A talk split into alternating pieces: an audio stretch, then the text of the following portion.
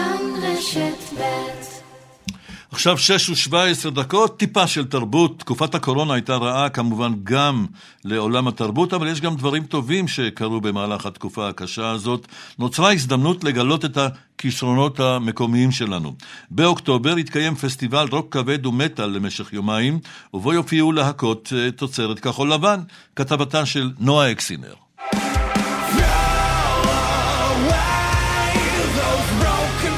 לפני עידן הקורונה, אנשי קהילת המטאל בישראל נסעו לראות את הלהקות האהובות עליהן בפסטיבלים ארוכים של מספר ימים בחוץ לארץ.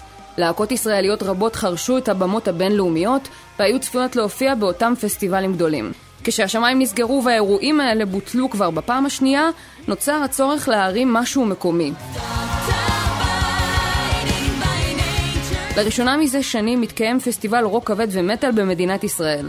הפסטיבל הנושא את השם כנרת Open Air מאמץ את הפורמטים של הפסטיבלים הגדולים מחו"ל, בהם יש יותר מיום אחד של הופעות ואופציה של לינה מסודרת בשטח הפסטיבל.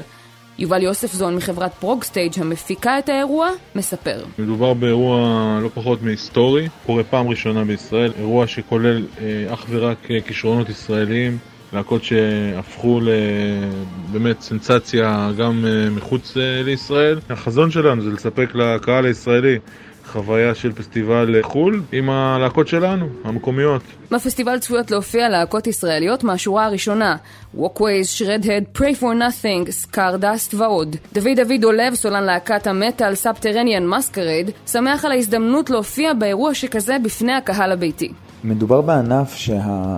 האמנים הישראלים בו מתחרים בשוק הגלובלי, יש לאנשים פה קריירות בינלאומיות, ומהרגע שנסגרו השמיים לא יכולנו להביא הביתה את הלחם שלנו. הזדמנות מדהימה עבורנו לחזק את קשרי הקהילה שלנו כאן ולהתבונן באיזה אומנות מדהימה עושים כאן בארץ מבלי להסתמך יותר על הפקות חו"ל ואומנים מחו"ל, אלא להתחזק בתוך עצמנו. פסטיבל כנרת אופן אייר יתקיים ב-22 עד ה-23 באוקטובר במתחם פארק הירדן. הפסטיבל מתקיים בכפוף למדיניות התו הירוק של משרד הבריאות, והכניסה אליו תתאפשר למחוסנים בלבד או בהצגת בדיקת קורונה שלילית.